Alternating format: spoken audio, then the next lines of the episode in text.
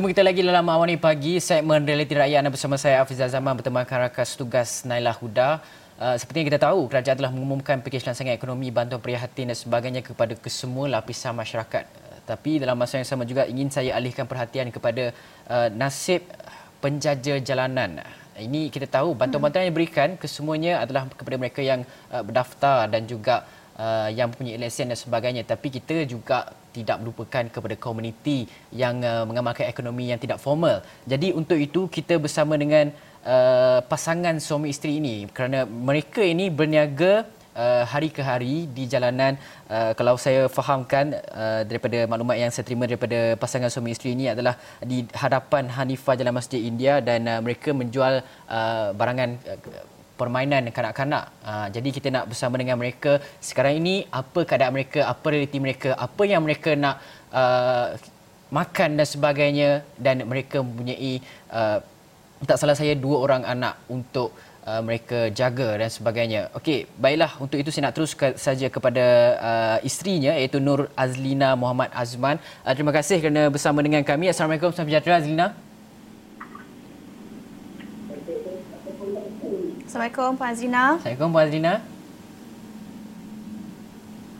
Sudah berada Hello. di talian. Hello. Hello. Selamat pagi. Ah, selamat pagi. Puan, Puan Azrina, mungkin uh, Puan Azrina boleh tak uh, kongsikan kepada kami uh, perniagaan yang uh, Puan Azrina uh, jayakan buat uh, bersama dengan suami Az, Puan Azlina uh, kalau ha. kita lihat berapa hari-harinya uh, penjualannya mungkin Puan Azlina boleh kongsikan uh, berapa yang boleh terjual barangan mainan kanak-kanak ini dan kalau dalam sebulan ni anggaran pendapatan kalau kalau uh, Puan Azlina sudi kongsikan kepada kita kita kita juga nak nak lihat bagaimana dan selalunya pendapatan yang Puan Azlina dan juga suami dapat ni selalunya barang-barang keperluan apa yang Puan Azlina beli setiap hari? Uh, ini ini kalau sebelum tempoh uh, PKP ni Puan Azlina Oh, uh, mainan saya, saya jual tu dalam satu hari tu boleh lah uh, dia laku dalam lima lima biji dan lima buah macam tu lah. Mm-hmm. Lepas tu pendapatan saya tu tak tentu kalau ada orang beli uh, bolehlah dapat banyak sikit kalau orang tak beli kurang lah macam tu. Mm-hmm. Kalau saya dapat banyak pun saya pun beli keperluan anak je susu, pampers anak, makanan anak macam tu. Mm. Lepas tu bayar rumah. Mm. Itu je lah. Dalam dalam sebulan dalam anggaran berapa Puan Azlina?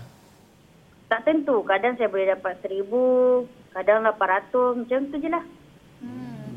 Jadi Puan Azlina, bagaimana Puan Azlina dan sekeluarga menyesuaikan diri dalam uh, tempoh PKP ini hilang sumber pendapatan? Jadi bagaimana cabarannya itu? Oh, itulah. Uh, makan pun uh, kadang makan pakai telur, macam tu je lah. Uh, kalau boleh Puan Azlina kongsikan, Puan Azlina boleh ceritakan kepada kami dengan ni uh, mungkin lauk-lauk yang setiap hari menjadi hidangan uh, Puan dan juga suami dan juga anak-anak Puan. Nasi, nasi goreng. Kadang suami masak lah nasi goreng. Kadang makan Maggi. Tak, lauk dia macam tu je lah. Maggi, telur, nasi. Lepas tu ada kita beli sikit lah ikan sardin. Macam tu lah. Puan Azina, kita nak tahu ya tentang bantuan prihatin. Kerajaan sebelum ini ada umumkan uh, bantuan untuk menyokong mereka yang terkesan akibat PKP ini yang sepatutnya membantu keluarga seperti keluarga Puan Azlina sendiri. Jadi kita nak tahu adakah uh, Azlina dan suami sudah pun menerima bantuan uh, prihatin ini? Belum. Dan belum terima? Belum. Hmm. Saya belum terima lagi. Permohonan masih diterima. Hmm permohonan masih lagi belum diterima. Apa apa ha. mungkin kesukaran-kesukaran yang dihadapi oleh puan untuk untuk nak memohon ni susah nak isi borang ke macam mana? Ataupun tak ada oh, internet kan? ke? Saya dah saya dah isi tapi uh, dia dia tulis itu permohonan diterima. Macam itulah saya dah isi dah. Tapi hmm. tak tahulah bila dapatnya. Dan setakat ini kalau kita kalau Puan Azina masih menunggu dengan penyaluran bantuan uh, prihatin itu um, boleh ke Puan Azlina masih survive untuk sara diri dan sara keluarga buat ketika ini dan sampai uh, bila agaknya simpanan Puan Azlina itu kalau sudi kongsikan simpanan yang Puan Azlina ada untuk sekeluarga itu sampai bila agaknya boleh tahan sehinggalah uh, menunggu ini, bantuan prihatin ini. Uh, simpanan sekarang ni dalam setakat ni tinggal dua hari je lagi. Lepas tu dah tak ada pun saya pun dah tak tahu macam mana lagi. Hmm. Uh, Puan, kalau boleh uh, Puan kongsikan, uh, Puan berada di banduan sekeluarga berada di mana dan dan juga ada tak uh, mungkin jiran-jiran ataupun uh, uh, ahli-ahli parlimen yang di kawasan uh, Puan itu ada tak menyatakan sebarang bantuan bentuk makanan bungkusan dan sebagainya ada ada sebarang bantuan yang Puan terima daripada rakan-rakan Puan uh, dan sebagainya? Ada juga tapi dia kena ada nama macam tu. Ada sekali dia bagilah, dia bagi beras, Ha, saya terimalah satu kali tu. Ada lagi lah satu beras je. Hmm. Puan, kalau boleh Puan ceritakan kepada kami, ceritakan secara spesifik kalau boleh Puan kongsikan uh, Puan sebagai seorang ibu kepada anak-anak Puan mungkin uh, apa perkara-perkara yang mungkin menjadi kebimbangan Puan yang Puan sendiri rasa sekarang ni saya kalau kalau macam saya kongsikan cerita saya saya kalau saya tak dapat nak nak bawa balik uh, nak berikan uh, apa uh, kewangan kepada ibu ataupun uh, adik-adik saya yang masih lagi di uh, belajar saya rasakan sedikit terkesan. Saya rasa macam diri saya ni macam ada sedikit emosi sedikit kan. Mungkin puan boleh ceritakan kepada kami uh, apa adakah ini membuatkan puan dan juga suami berada dalam keadaan yang uh, tekanan kerana sukar untuk mendapatkan makanan tu puan? Ah uh, iyalah sebab kerja pun tak ada jadi susahlah kita orang nak dapat makan macam tu. Hmm. Lepas tu susah nak beli susu anak sebab duit pendapatan dah habis kan macam tu lah. Hmm. hmm. Dan kita ingin berikan platform yang ruang untuk Puan Azlina sekeluarga sampaikan keluhan itu apa mungkin puan perlukan uh, kepada uh, ini platform uh, puan untuk bercakap bersama pihak berkuasa uh, wakil rakyat uh, setempat itu apa jenis bantuan spesifik yang puan perlukan bantuan uh, keperluan anak-anak dan sebagainya Ah, saya perlukan bantuan anak-anak lah, susu, pampers, makan macam tu. Hmm.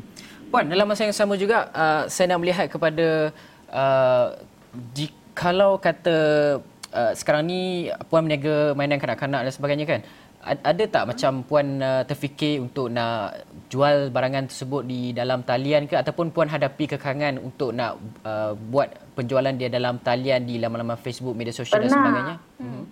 Pernah dah saya jual tapi tak laku pun. Motor pun tak ada, kereta tak ada. Siapa pagi kadang naik bas macam tu. Hmm. Susah. Dan uh, kita nak tahu juga buat ahli keluarga Puan Azlina yang lain mungkin yang berada di kampung um, ataupun adakah mereka berdekatan atau jauh? Adakah mereka boleh bantu Puan Azlina sendiri? Bagaimana? Ha, dia orang jauh. Hmm. Jauh, dia orang tak duduk sini. Puan, sekarang ni hmm. uh, saya nak tanya Puan, uh, Puan bukan saja mewakili uh, penjaja-penjaja uh, yang lain juga tapi uh, kita tak ha? melihat kepada keluarga Puan juga tapi kita juga perlu melihat kepada uh, golongan penjaja seperti Puan juga yang sebenarnya ramai lagi dekat luar sana kan. Mungkin ha? uh, Puan boleh mewakili mereka, Puan boleh nyatakan kepada kami di platform ini untuk nyatakan uh, untuk bagaimana apa bentuk bentuk bantuan dan apa realiti cabaran yang sekarang ini penjaja uh, di kaki lima perlukan daripada kerajaan daripada uh, wakil-wakil rakyat dan sebagainya apa bentuk-bentuk bantuan dan cabaran? Boleh boleh puan ceritakan tak? Bentuk bantuan tu macam mana? Yang keperluan anak macam tu ke macam ah puan-puan uh, puan nyatakan untuk untuk uh, uh, mereka yang hilang sumber uh. pendapatan ini selain uh, kita lihat puan sendiri masih belum dapat lagi bantuan prihatin itu dan sekiranya kalau tempoh PKP ini dilanjutkan bagaimana untuk um, puan Azina sendiri dan juga penjaja lain untuk dapatkan sumber pendapatan itu dan kalaupun uh, PKP uh, hmm. tamat uh, boleh tak ada sokongan untuk sambung perniagaan itu apa jenis sokongan yang penjaja perlukan sekarang ini hmm. Oh, saya haraplah kerajaan bantu saya sebab kalau dilanjutkan PKP lagi, orang tak boleh nak dapat pendapatan, susah nak cari kerja. Mm-hmm. Kalau boleh, kami perlu bantuan susu, makanan, macam tu je. Puan, kalau boleh puan kongsikan kepada kami, uh, anak puan sekarang uh, berapa orang dan juga uh, umurnya berapa sekarang ni mungkin apa apa aktiviti-aktiviti yang anak-anak puan buat dekat rumah sekarang?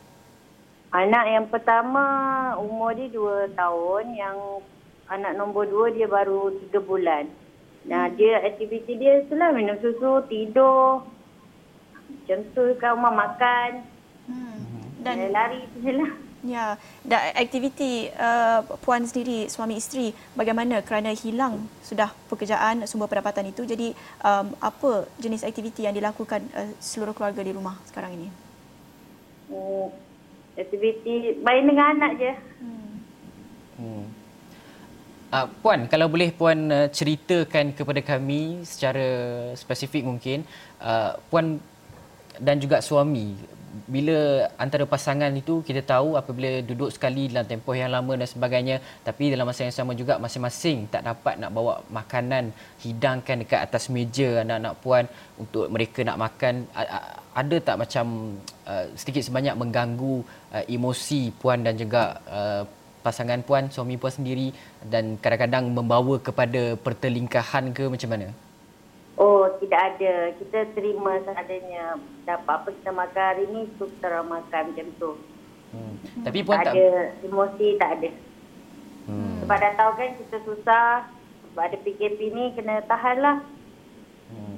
Uh, puan, mungkin kita nak hampir nak berakhir tapi uh, mungkin puan boleh tak uh, nasihatkan, mungkin boleh, boleh beri nasihat kepada uh, golongan penjaja di luar sana dan juga uh, kerajaan kita sendiri apa perkara-perkara yang diperlukan oleh uh, golongan penjaja macam uh, puan untuk nak bangkit semula ketika tempoh PKP ini dan dalam masa yang sama teruskan perniagaan apabila tempoh PKP ini tamat puan. Oh, saya pun tak tahu juga. Ah, suami saya cakap boleh? Uh-huh. Ya, boleh boleh. Boleh boleh puan. Hello, Assalamualaikum. Salam Ya. tuan. Nah, ni saya suami kepada Nur Azlina Uh-huh. Ya. yang kita nak sampaikan pada apa ni? Nak sampaikan kepada kerajaan ibarat kata dia lihatlah dan tengoklah nasib penjaja-penjaja yang tidak mempunyai lesen dan banyak lagi memang rakyat yang ada dekat Malaysia ni yang tak dapat bantuan, yang kadang makan tak makan apa semua. Kan kita pun tak tahu. Saya harap kerajaan ni prihatinlah kepada rakyat-rakyat yang membutuhkan lah. Itulah pesanan saya dan saya harap PKP ni boleh selesailah dalam masa terdekat dan saya harap pun selesainya selesainya selesai PKP, saya harap saya boleh meniaga seperti biasa dan tak ada gangguan. Itu je saya harapkan sekarang ni. Ya. Hmm, Okey, baiklah. Terima kasih banyak kepada uh, pasangan suami isteri Angela Feruzi dan juga Nur Azlina atas perkongsian mengenai realiti yang terpaksa mereka hadapi sekarang ini ketika Perintah Kawalan Pergerakan diharapkan kepada mereka yang di luar sana yang memerlukan yang uh, boleh menghulurkan bantuan dan sebagainya kepada uh, pasangan ini anda boleh menghubungi 0192389232 saya ulangi 0192389232 anda boleh menghubungi Angela Feruzi nama suami kepada uh, uh, Puan Nur Azlina sebentar tadi yang kita berbincang. Okey, baiklah terima kasih kepada anda semua kerana menonton Realiti Rakyat. Ini yang anda perlu kongsikan kepada kami cerita-cerita apa yang anda hadapi ketika tempoh Perintah Kawalan Pergerakan ini. Sekian daripada saya Afizah Zaman. Dan saya Nala Huda. Terima kasih menonton. Kita jumpa lagi.